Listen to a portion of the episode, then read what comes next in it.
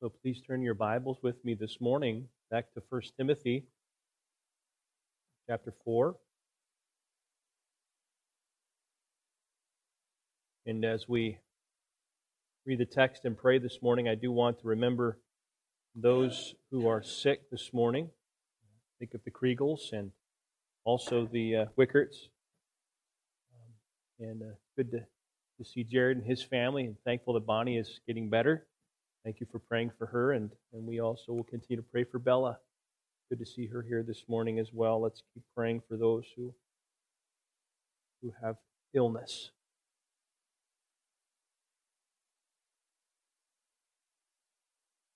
Would you stand with me one more time? And I'd like to read this text together that we're going to look at this morning. We're going to focus on verses 6 through 10.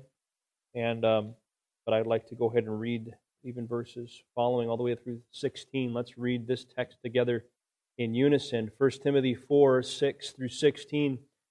If you put these things before the brothers, you will be a good servant of Christ Jesus, being trained in the words of the faith and of the good doctrine that you have followed. Have nothing to do with irreverent, silly myths. Rather, train yourself for godliness. For while bodily training is of some value, godliness is of value in every way, as it holds promise for the present life and also for the life to come. The saying is trustworthy and deserving of full acceptance. For to this end we toil and strive, because we have set our hope on the living God, who is the Savior of all people, especially of those who believe. Command and teach these things. Let no one despise you for your youth, but set the believers an example in speech, in conduct, in love, in faith, in purity. Until I come, devote yourself to the public reading of Scripture, to exhortation, to teaching. Do not neglect the gift you have, which was given you by prophecy when the council of elders laid their hands on you. Practice these things Immerse yourself in them so that all may see your progress. Keep a close watch on yourself and on the teaching. Persist in this, for by doing so, you will save both yourself and your hearers. Let's pray together. Our Heavenly Father, we do lift our loved ones up to you this morning. We thank you that you are the Creator, the God of heaven and earth, the living God, the great physician, the Almighty One. We pray for the Kriegels this morning and the Wickerts and, and for Bella, and, and we think of Bonnie as well as she continues to heal. We pray, Lord, that you would put your healing hand on these. And we do miss them this morning, and we ask that you would raise them up and care for them. We pray, Lord, that you would open your word to us by the ministry of your Spirit, that we would understand the things that you have for us, for those who love you and are called according to your purpose. We ask that you would renew our minds, that you would teach us, and let us behold wonderful things from your word. May our hope be in you. May our trust be in Christ. We pray in his name. Amen. Thank you. Please be seated.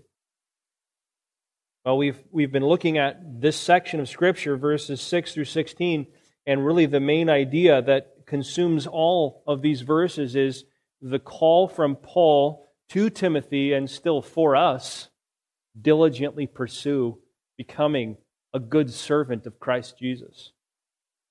And so we've been looking at the question how then does one pursue becoming a good servant of Christ Jesus? And we noticed eight, or we're looking at eight marks. We looked at the first one last week, and uh, we'll continue, Lord willing, here with the second one this coming or this week and, and in the weeks ahead. Eight marks and uh, the first one, oh, I should go back to my outline here. The first one that we looked at last week was put the truth before your family, meaning put the words of God on the table for those to whom God has entrusted you in spiritual care, whether an elder or a deacon or a parent or a Bible study leader. Each one of us who are believers and have grown in the Lord have people that God has entrusted to our spiritual care. And so we're to put the truth before them. And that includes four things that the Apostle Paul noted for us in, in, in verse 6 to warn them. And secondly, we looked at to teach them, to teach them the words of the faith and good doctrine. But there's no way that we can warn or, or teach those God has entrusted to us unless first we are being nourished up in the Word. And so that's the third element that the Apostle Paul gives to us there in verse 6. He says, being trained. You put the things before them, being trained or nourished up in the words of faith and of good doctrine. And then the last is, is the very last word there in verse 6 that you have followed.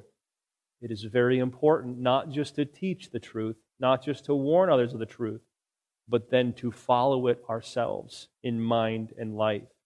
Well, this morning we come to the second mark of a good servant of Christ Jesus, which is explained in verses 7 through 10, and it is train yourself for godliness. Train yourself for godliness. And there's five elements of this that you can see in your outlines there that I want to work through the text with you this morning. A, the goal of training. B, the restriction of training. C, the value of training. D, the labor of training. And finally, E, the hope of training. So let's look at this together. We come to verse 7, and the Apostle Paul writes to Timothy have nothing to do with irreverent, silly myths. Rather, train yourself for godliness. It seems that that is really the central thought here in these verses. The goal of training is godliness. That word train, we look at that word, train, it, it refers to exercise, literally physical exercise in, in the cultural context of Paul's day. In fact, that word in the original language is the same word that we get our English word gymnasium from. It means to train, to exercise, to prepare for an athletic event. That's what you do in a gymnasium. And Paul is drawing upon a very common activity in Ephesus, in the Greco Roman Empire, in order to make his point about the importance and the, the vigilance and the energy that will go into training for godliness. The, the city of Ephesus would have had a gymnasium in it. And a very important part of the culture of the day was the physical education. Remember PE class? I tell my kids who are homeschooled, we had PE class. Like, what's PE class? Oh, physical education, right? And, and so that was a very important part of the upbringing of particularly young men. And so in their late teenage years, they would become a part of the gymnasium where they would train vigorously for physical athletic events. And so the people of Ephesus were a part of this massive culture that really worshiped at the altar of physical strength and beauty. And so Paul calls the people of God to another very important contrast from their culture, just as he did with the temple of Diana and the creed of Diana that he mentions in, in verse 16 of chapter 3. Remember how Paul said, Hey, you all, not necessarily the church there in Ephesus, but the Ephesian people were all about the god Diana. They had set up this massive temple, which was one of the, the ancient wonders of the world, and their creed was great is Diana of the Ephesians. And Paul says, No, no, great is the mystery of godliness, Jesus Christ manifest to us. That is what is great. And so again, here he sort of uses a cultural iconic activity, athletic training, exercise in the gymnasium. And he says, if you're going to exercise hard, if you want to be a good servant of Jesus Christ, if you want to exercise hard, exercise yourself for godliness. That's the goal of training. That's the goal of your most devoted exercise. You want to be a good servant of Christ Jesus, you must train for godliness. The little word for is helpful. in that it means to, toward, for the purpose of. It's, it puts godliness as the goal of the training. And it's evident in that word that, that, it's, it's, a, it's an ambition that you set out in front of yourself, not one that you're going to achieve in this life, right? Godliness is Christ manifest. And none of us will achieve perfect likeness to Christ in this life. But Paul says, put that out in front of you as your goal of training and exercise. And then, what is godliness? I, sometimes it seems to me that, that that word is difficult to define. If you look it up in a dictionary or a lexicon, a Greek lexicon, you would see words like reverence, living your life with reverence for God, with a sense of worship, a mind that, that is filled with God, or, or, or piety. You might see the word piety. That's an old word for our uh, language. Religion. And so it, it seems like it's kind of broad and a little bit vague as I look at that. And, and, and, and even as you look at definitions found in commentaries, there's, there's lots of words put together like that. And, and so sometimes I feel a bit challenged when I'm trying to really nail down the definition of what a word means. What does it mean to be godly? And so one of the things in this text that I found most helpful is to simply remember how Paul defined godliness. The last time Paul referred to godliness, he spoke of Christ. Remember? Look back, verse 16, 1 Timothy 3. He said, Great indeed, we confess, is the mystery of godliness godliness. So, we, could we say that, that the mystery of godliness is Christ revealed? Isn't, isn't that what that verse means? Great indeed, we confess is the mystery of godliness. And then the next word is what? He. And then it, and then it talks about Christ manifest in this, in this earth as with a perfect life and, and his sacrificial death and so on.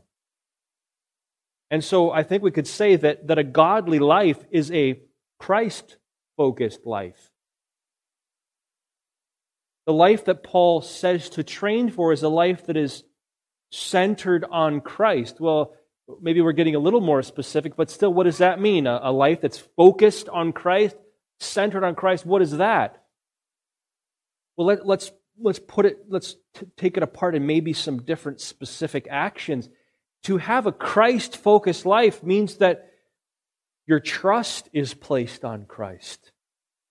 Your dependence is, is on Him for physical life, for spiritual life. That, that's kind of the beginning of a life of godliness. Your trust is in Christ, His, His person and His work. And then maybe we could say that a Christ focused life is, is, is a life that begins to fill the mind with Christ, His words, His attributes, who he is. You're, you're learning more and more from him. And then, and then your affection is growing toward Christ. So your trust, your mind, your affection, you're learning to love Christ more than anything, to love self less, to love sin less, and to love the world less because you're learning to love him more. And you then worship Christ. Your worship begins to be focused more on Christ in everything with thanksgiving. And your will is being submitted to Christ as you obey his commands, his, his word. you you realize that he is your master and you are his slave and everything, and your submission then is increasing. And really, we could sum all of that up by saying your thoughts and your attitudes and words and actions are becoming more Christ like year after year. You think that's a fair defini- definition of godliness? When we consider what Paul said, great indeed we confess is the mystery of godliness, Christ. My ambition is to know Christ and to become like Christ. That's, that's godliness. And so here's the question as we, as we think about this. If, if, that's true religion and piety and devotion and worship and reverence and godliness, then, then that is the goal of every good servant of Christ Jesus. That's his ambition. And, and we know that from Scripture. life, the, the greatest ambitions of life for a believer are not so much what we do, but becoming Christ like. Isn't that why God saves us? That's, that's what life is all about knowing Christ and becoming like Him. And so to trust and imitate our Master in everything is the goal, and that's what we are to train for day after day. We train for that. Does, does perseverance in trusting Christ take training and exercise? It certainly does. There's so many situations in life when, when your faith is challenged. Shall I continue to believe in Christ? Shall I persevere in faith? You train. And by God's grace, you continue. Obeying Christ requires exercise. Knowing Christ in the mind requires training and exercise. Loving Christ requires exercise. Godliness will require exercise, training. That's the goal for which the good servant of Christ trains. So, first, notice that the goal of training is godliness, Christ likeness. But secondly, letter B this morning, I want you to notice the restriction of training. It comes from the first phrase in verse 7. He starts off by saying, have nothing to do with. Have nothing to do with. And then he says, irreverent, silly myths. This phrase is an immediate contrast with training for godliness. And you can see that contrast and that connection simply by the word rather. Right? He's connecting those two ideas. Don't go here. Rather, train yourself for godliness. Don't, don't, don't have nothing to do with irreverent, silly myths. Instead of that, train yourself for godliness. When a person is getting ready to do a, a an Ironman triathlon, I, don't, I won't ask how many of you have ever tried to do a triathlon, but there is training involved right? And in that training, there's some restrictions. There, you can't eat whatever you want in whatever quantity you want. That, that will be counterproductive. You, and you can't spend your time doing whatever you want. Whenever you take up an ambition, an endeavor like that, it's going to require some restrictions of activity and certainly diet. Part of that training will be to cut out what will hinder your progress and what will hinder the achieving of your goal. That's the way it is with godliness. I hope that Paul, the inspired scripture, really change our minds here when we think about the pursuit of godliness and Christ likeness. There's so many physical things around us and, and, and endeavors in this life that we intuitively know will require sacrifice. You know, when we when we want to uh, maybe like like I said, have have a physical uh, exercise for something, Ironman, triathlon, or or maybe when we want to take a, a vacation in the summer, or maybe when we want to uh, do a project in our house. We all know that, that those sorts of things, unless you're independently wealthy, will require some restrictions. I have to, to cut out this so that I can do this. And yet, maybe some of us seem to think, maybe most of us seem to think, maybe all of us from time to time uh, begin to think that, that to pursue Christ likeness will sort of come naturally and with ease, and that it won't require restrictions or training. Paul is laying it on heavy in this text, and he says, first, it's going to require many restrictions and it's going to require training. And so part of that training is going to be the restriction. Well, what are we to be restricted from? And he says here, irreverent, silly myths. Well, what's a myth?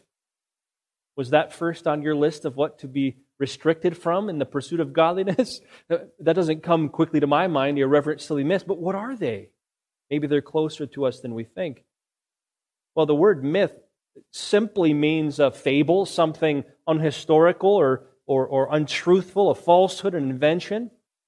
And this particular word, myth, appears at least five times in the New Testament. And I want to read to you the verses in which they appear, because always reading a word in context will help us to know what it is, how to define it. Context is very important. Listen carefully as I read these verses. 1 Timothy 1 3 and 4. Paul writes, As I urged you when I was going to Macedonia, he says to Timothy, remain at Ephesus so that you may charge certain persons not to teach any different doctrine, nor to devote themselves to myths, as our word, and endless genealogies, which promote speculations rather than the stewardship from God that is by faith. The next verses, our text this morning, 1 Timothy 4 7, have nothing to do with irreverent, silly myths. The third verse, 2 Timothy 4 3 and 4, for the time is coming when people will not endure sound teaching, but having itching ears, they will accumulate for themselves teachers to suit their own passions and will turn away from listening to the truth and wander off into myths. The next verse is in Titus 1 13 and 14, where Paul writes to Titus, Rebuke them sharply, that they may be sound in the faith, not devoting themselves to Jewish myths and the commands of people who turn away from the truth. The last verse I want to read to you is from the Apostle Peter, his second letter, and he says, 2 Peter 1 and verse 16, for we did not follow cleverly devised myths when we made known to you the power and coming of our Lord Jesus Christ, but we were eyewitnesses of his majesty. So I just read those verses to you, all having the word myths in it. Now, what we need to do to, to define a word to help us understand what it is, we need to notice these texts and what is compared to the myths and what is contrasted with the myths there's certain words that are put together with myths and, and seem to accompany it or almost are the same thing as a myth, and then words that are contrasting. So the things that we see compared to myths are different doctrine or false teaching, endless genealogies, taking the genealogies of the Old Testament and twisting them and squeezing out of them things that ought not to be interpreted from those texts of Scripture. Jewish myths, certain religious groups making certain teachings known. Commands of those who turn away from the truth. Do's and don'ts that actually lead you away from the gospel of Jesus Christ. A cleverly devised myth. Cleverly devised. Very interesting, meaning human invention with intention. So those are what are compared with myths and come alongside of them different doctrine, endless genealogies, Jewish myths, commands of those who turn away from the truth, cleverly, devised myths. Now, what is contrasted with a myth in those verses? The stewardship from God that is by faith, sound teaching, truth, sound in the faith. Again, truth eyewitness accounts of Christ's life that have been inspired by the Spirit. This is very helpful. Before we summarize a definition for myths, I just want you to remember also that 1 Timothy 4 6 through 10 comes on the heels of 1 Timothy 4 1 through 5, which talked about false teachers, liars, who are promoting demonic teaching. So myths can also be compared to demonic doctrine and the lies of false teachers. So by looking at all of those, we can understand that myths are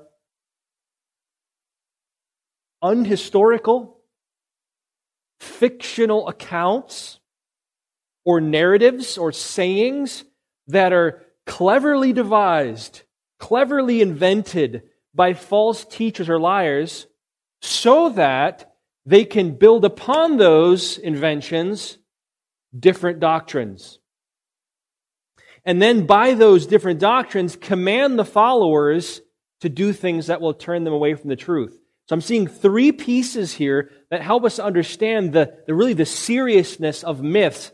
There's, there's a story that's invented, and then a doctrine built upon that invention, and then commands that turn people away from the truth are built upon those doctrines. And that is literally the opposite of the Gospels. When you read the Gospels, are you reading myths? No, they're not inventions. They are literally historical eyewitness accounts, narratives, sayings of the Christ that were written by the apostles as they were inspired by the Spirit, not through the human clever concoction, like, like Peter says. And then they would build upon them sound doctrines and by them command the followers of Christ to repent and believe and obey the truth. So myths and gospels are really exactly the opposite of each other. So, what are some examples of myths? Well, there's one example back in verse 4 of chapter 1. Paul says genealogies.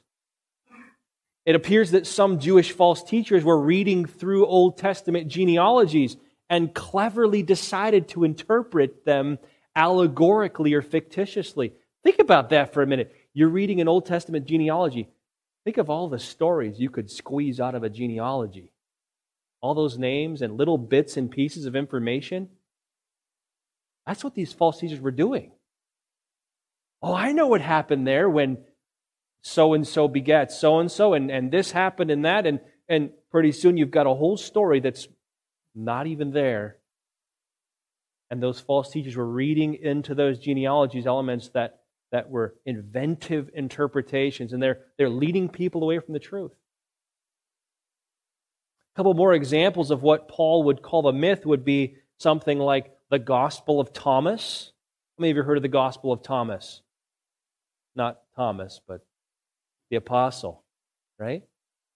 And there's another one that, that I'll refer to here is it's called the infancy gospel of Thomas. Both of these were written about second century AD, somewhere in the middle. And, and, and both of them are non-canonical gospels, meaning they, they didn't, they didn't, they were not affirmed as inspired scripture.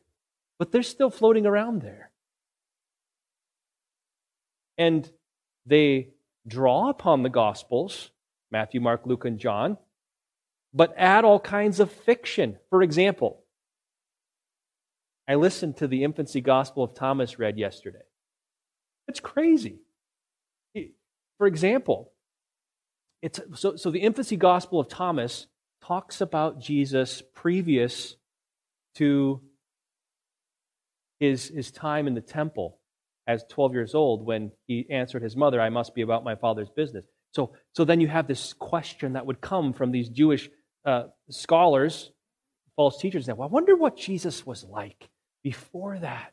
And so it's, it's story after story of Jesus' childhood from about five years old to 12. And one of the stories in particular talks about how he, he was with his other friends at five years old, and one of these kids bumps into him. And he, Jesus gets mad at this friend and strikes him dead. And uh, there's another, it's just, you're like, that's not Jesus at all. It seems like he gets very angry for the smallest things. Another story that's told in the, in the gospel, uh, the infancy gospel of Thomas is how his father, being a carpenter, right, Joseph being a carpenter, uh, was making a bed frame. And it so happened that as he was cutting wood, he miscut, and one of the lengths for the bed frame was too short, so Jesus stretched it out so it fit. It's kind of ridiculous. And so these are the kinds of stories that you would find in, in, in the, the infancy gospel of Thomas. J. Warner Wallace writes These elaborate stories, legends, and fabrications were written by authors who were motivated to alter the history of Jesus to suit their own purposes. You see how myths work? An invention you build doctrine upon, and then you end up commanding people to do things that turn them away from the truth. He also writes, J. Warner Wallace writes that the Gospel of Thomas, which is different from the infancy Gospel of Thomas, the Gospel of Thomas, He said, Salvation is found not in the substitutionary atonement of Christ on the cross, nor in good works, but instead found in the secret, hidden words of Jesus, if they are properly and insightfully understood. That's ancient Gnosticism, which is similar to modern day New Age teaching. And that's why the Gospel of Thomas is sometimes called the Gnostic Gospel of Thomas. And of course, the apostles had much to say in the New Testament about Gnosticism. And therefore, both of those Gospels were rejected um, by the early church fathers and the church as a whole, and therefore not affirmed as inspired Scripture. And that's exactly what Paul says to do with myths here in verse 7. Nothing to do with them. Or, in other words, reject them. It's a very strong word. Reject them, refuse them. Don't, don't dabble with these things in order to see if they prove true. Such writings and teachings will not help the good servant of Christ Jesus to progress in his training toward godliness. In fact, Paul says in 1 Timothy 1 4 that entertaining such myths will only result in a growing list of unanswerable questions and lead the person away from the truth. Following after myths will lead a person away from the stewardship from God that is by faith, Paul says. And, and you know what? Here, sadly, in, in, many educational institutions in our country, um, these non canonical gospels are offered in religious courses as a viable material for spiritual consideration. So I would encourage you, young people, if, if, if you attend a secular university and take a course in religion or ancient literature, don't be surprised if you find yourself assigned to reading a myth and told that it is just as valid as the Bible for your historic and spiritual instruction. The evil one wants people to consider those counterfeit books and to entertain and follow those questions and, and, and those endless traps of skeptical thinking that will lead away from the truth and tempt you to doubt the reliability of God's inspired and inerrant word. Don't do it. Paul would say to you, have nothing to do with it. Reject it. Refuse it. Instead, train yourself toward godliness by a tireless devotion to the words and doctrines of Scripture. In fact, Paul here describes these myths with two words. He says they're irreverent and silly. These are very interesting words. First, the irreverent, worldly, profane, unholy, ungodly. They're, they're not from God. Obviously, not from God. It's, it's, a, it's a revolting counterfeit. I mean, you read, you read the scriptures and then you read one of those myths, you can't compare them. One witnesses from itself that it is of God. The other witnesses that it is certainly a work of, of man and, and the worst of man's works. Silly, this word silly. You know what that word literally means? Some of you with an older translation might have something like fit only for old women. That's literally what it means. And, and that's a kind of idiom of the day. It was not meant to be derogatory toward toward ladies or the elderly. Right? It, it's a picture picture a hundred year old lady who is is sitting in her corner rocker, and when one of her great great great great grandchildren comes near, she sort of grabs them by the arm and pulls them over to her and whispers in them ears these crazy stories that she has concocted in her in her daydreams, and she's senile. That's that's the idea. That's what these myths are. They're irreverent and they're silly. Now, at this time, as we think about genealogies or the Gospel of Thomas or the infancy of Gospel of Thomas, they might, that might seem far away from us, right? Like, I, am never going to read any of those. That's, that's not going to be important. Well, well, let's bring it closer to home. There are religious groups, dear ones, right now around us whose teachings find their source in extra biblical inventions, which we could call myths. You realize that? This is, this is deadly serious. They take the Bible and then they try to mingle with it, for example, the teachings of a woman who claimed to have regulatory or revelatory dreams and trances from God. You know who that is? Ellen G. White. And that's the Adventist movement. Or uh, the words of men claiming to speak for God with authority when as long, they have donned the robes of the highest office of the organization. What's that? Roman Catholic Church. Or, or the writings of a man claiming to have met with an angel and received writings from that angel. That's Joseph Smith and the Latter day Saints, the Mormons. All of these have a, have a, have a, have a presence in our community. And really, what we need to understand here is that it is so important. It is so important that we do not take human invention and mingle it with the Word of God in order to teach doctrine and call people to obedience. They take these, these human inventions, these, these revelations that they claim to be from God, and then they build upon them religious traditions and different doctrines and commands, commandments that bind men and women and boys and girls in religious systems that require adherence to do's and don'ts so that they can endlessly strive to gain and maintain God's favor. And that's called self righteousness. We talked about that a few weeks ago. You see how there's a pattern here, dear ones. There's a pattern. When, when humans make an invention of revelation and then they add it to Scripture and build upon it tradition and doctrine and commandments, you end up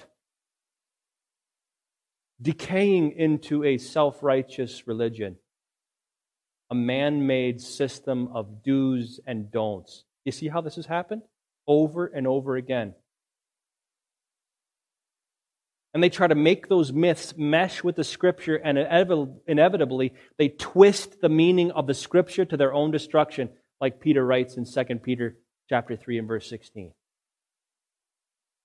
So Paul writes to Timothy, and the Holy Spirit would say to us as well reject it, avoid it, refuse these myths upon which false doctrine and self righteousness are built. They're irreverent, they're silly, and, and they will not aid anyone in their exercise toward godliness. In fact, they will hinder you.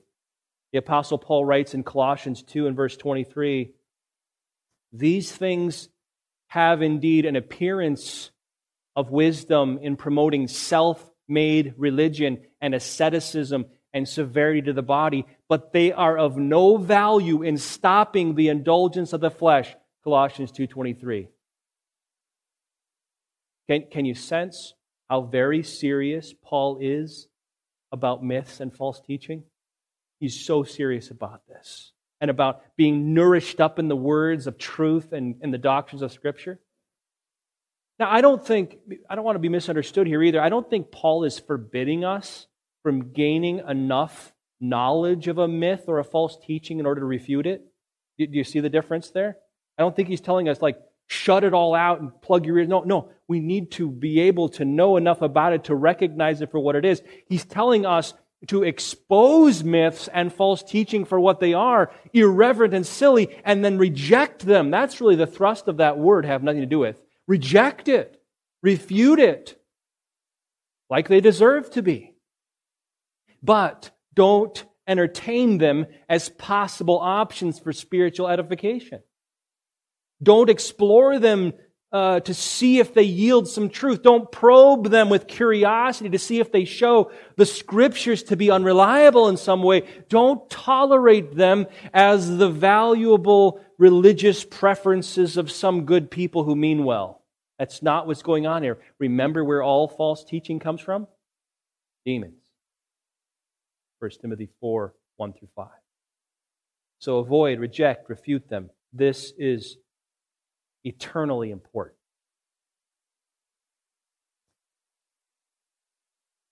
This is a vital aspect of our becoming good servants of Christ Jesus who are training for godliness.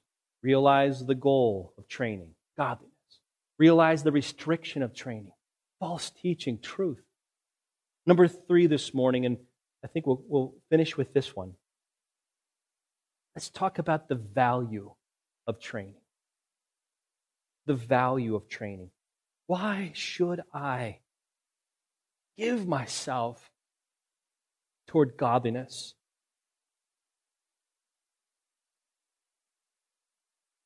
Paul wants to give you some reasons for that. And so that's why he begins verse 8 with for. In other words, because.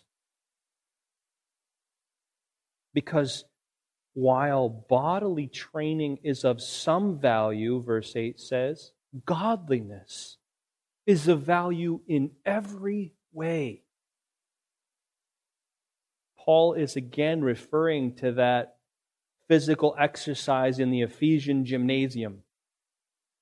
That was a cultural icon of the Greco Roman world. The culture was infatuated with the abilities and the beauties of the body. I mean, you just you just take a minute and you, and you can you, you can remember throughout school as you would look at history and see all the sculptures of the Greco-Roman world that everybody was all about the body.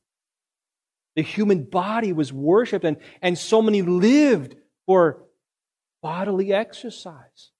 Well, that sounds like our culture today, doesn't it?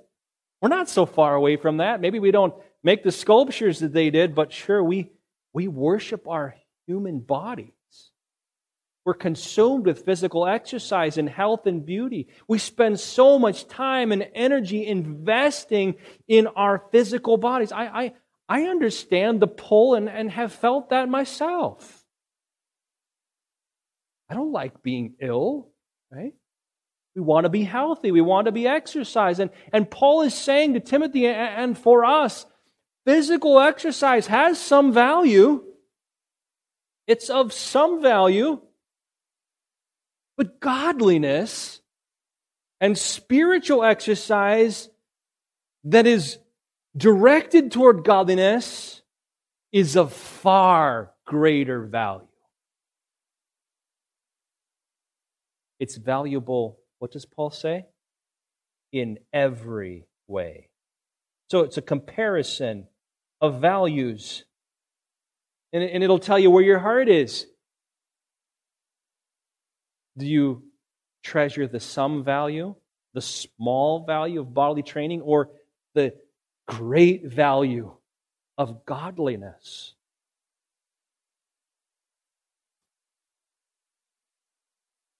Paul explains what he means by godliness being of value in every way. He says it's in value in every way because or as it holds a promise for the present life and also for the life to come. Let's look at this for a minute. Physical exercise in itself has some value, but its value is confined to this life, right? It's, it's confined to this life you exercise your body, and you might be a little thinner, a little stronger, a little more able. But that's only as long as your earthly body lasts, right? And that's all subject to God's providence. But exercising yourself toward godliness holds a promise that extends above and beyond this life and this body. It holds promise for this life now and the future life. And, and what is that promise that he's talking about? It holds a promise, Paul says. Remember for a moment what godliness is in this context? The mystery of godliness, Paul says, is Christ himself. So to exercise oneself toward godliness is to exercise oneself toward that Christ focused life. It's to have your trust placed on Christ, your mind filled with Christ, your affections growing toward Christ, your worship focused on Christ, your will submitted to Christ, Christ likeness.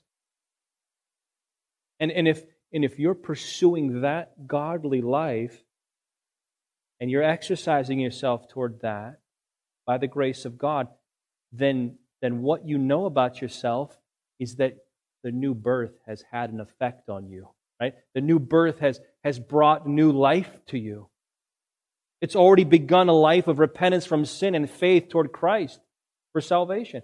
exercising or training toward godliness is evidence that true spiritual life has begun. That's the fruit of it. And that person is given the promise of eternal life, the eternal life of Christ, both in this present earthly existence and in a future heavenly existence. Paul says exactly what the promise is in 2 Timothy 1 1. Paul, an apostle of Christ Jesus, by the will of God, according to the promise of the life that is in Christ Jesus. The promise of the life that is in Christ Jesus. The promise is life in Christ Jesus now and forever. 1 Timothy 4 8 is not saying that if you train for godliness, you're promised to have a good earthly life, your best life now. That's not what it's saying. You could, you could see it that way. Do you see how someone might misinterpret it that way? It, godliness is of value in every way. It holds promise for the present life and also for life to come. Well, if I pursue godliness, I'm going to have a great life now health, wealth, prosperity, so on, and it'll get a little better when I get to heaven. That's not what this text is teaching. Nor is this verse saying that the exercise of godliness somehow earns the fulfillment of life in Christ, that promise. I think what this verse is teaching us is that the one who is training for godliness is showing that they have already set the eyes of their faith on Christ, who is that mystery of godliness, and consequently, they're striving to grow in Christ likeness and seeking to know Christ in the ne- eh, and seeking to know Christ in the next life. And that exercise of godliness is something that only a true believer in Christ can do. And it is to the one who believes on Christ that God has promised the eternal life of Christ with all of the spiritual blessings and treasures that are in Christ. And that, that's not just for future, that's for now and future. That's the promise of godliness. It's like what Paul wrote. How great is the how great among the Gentiles are the riches of the glory of the mystery which is Christ in you, the hope of glory. Colossians 1:27. Or, or listen to how James would put it Blessed is the man who remains steadfast under trial, for when he has stood the test, he will receive the crown of life, which God has promised to those who love him. These are those verses that sound like you're working for something. Did you follow me? It Sounds like if I, if I, if I strain and train really hard in this pursuit of godliness, then I'm going to get eternal life. I'll have the life of Christ. No, no, that's not the idea. The idea is, is once you have begun by the new birth to place your faith and trust in Christ, then from that faith will, will grow a life of pursuing godliness. And to that person, God promises life if he perseveres.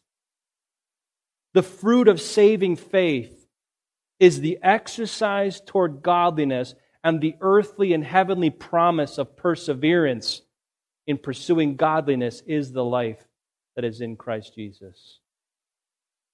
So, if God says to you, you train for godliness and you get the eternal life of Christ, or bodily training and a little thinner, a little stronger, a little more able in this life until your body's done. What would you rather have? That's what Paul's doing. He's putting, he's putting the values before you. It's like what Jesus said, John 17, 3. Jesus said, This is eternal life, that they might know you, the only true God and Jesus Christ, whom you have sent. That life begins now. To know Christ begins now the moment faith begins. And that lasts forever. Or, or Jesus said, Matthew 16, 25, for whoever would save his life will lose it. But whoever loses his life for my sake will find it. You hold on to all of that this life can give you, and you exercise yourself toward all that this life can give you, and you'll find it slipping through your fingers, right? But if you exercise yourself toward godliness, you will find the promise that godliness holds. And, and, and it's the life of Christ will be enjoyed now and forever. So think about this, dear ones.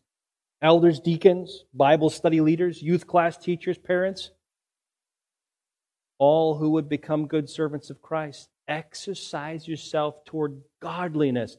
You, can, you only have so many ambitions in life that you can pursue with your whole heart, right? Life is short, days are short. Give yourself to godliness with more diligence and ambition than you give yourself to anything else. Don't let earthly, physical, bodily pursuits pull you away from training for godliness. Are you allowing the, the pursuit or protection of physical health to pull you away from training toward godliness? It's not wrong to pursue physical health, but it can become wrong if it pulls you away from training toward godliness. Are you allowing physical sports or exercise to pull you away from training toward godliness? Are you allowing physical relaxation, recreation, vacation to pull you away from training toward godliness? There's so many things you could put in that spot and wonder are they, are they pulling me away? Each of those hold a value. Their value doesn't hold a candle to the value of godliness.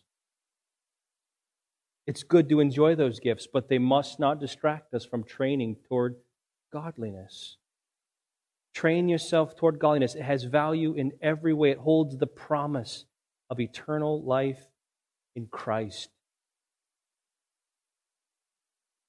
And you know what? The last thing I'll say about this is that you can accept everything here. You can accept verse 8 as absolute truth, not only because it's the inspired word of God, but look what verse look what Paul adds here in verse 9. The saying is trustworthy. It deserves full acceptance. That's one of the five trustworthy sayings of the pastoral epistles. It's faithful. It's true. If you invest yourself in godliness, you won't be disappointed or ashamed at the end of that pursuit. That's what Paul is telling you and me. Train yourself toward godliness because of its value. Well, next week we'll look at the labor of training and then the hope of training as well. And as we close this morning, I just want to remind you that as we, and we'll talk more about this next week, as we pursue these things, Paul is really calling us to action. But as we pursue these things, where ought our hope to be? Our hope is to be set on the living God.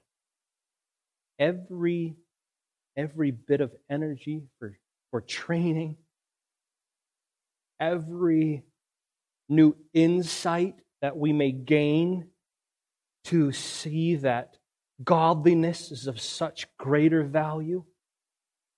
Every bit of discernment to know what to refuse and reject.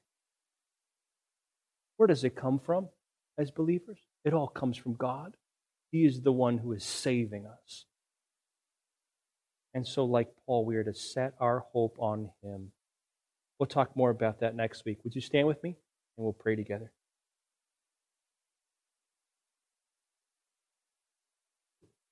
Our Father, these texts are certainly calling us to a, a very high and holy way of life. And we confess to you that we have made other things more important than training for godliness.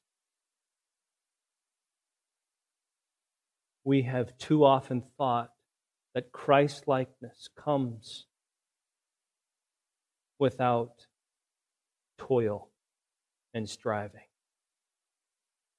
Forgive us for misunderstanding. Forgive us for laziness. Thank you for the forgiveness of Christ. Thank you for his perfect righteousness in our place. But Father, we also confess this morning even as we know and believe that godliness requires training and striving and toil, we know that we cannot train and toil and strive apart from your grace. So we come back to again hope in you, to give us hearts that value godliness more than other things. And, and that you would give us the strength to fulfill our heart's desire toward godliness. Father, apart from you, we can do nothing. It's, it's like so many texts say it is you who works in us to will and to work for your good pleasure. So, upon that basis, we work out our own salvation with fear and trembling. Father, fill us with your strength. And we pray these things in the name of Jesus. Amen. Let's sing one song here this morning. As we as we depart from one another, I think we're going to sing how firm a foundation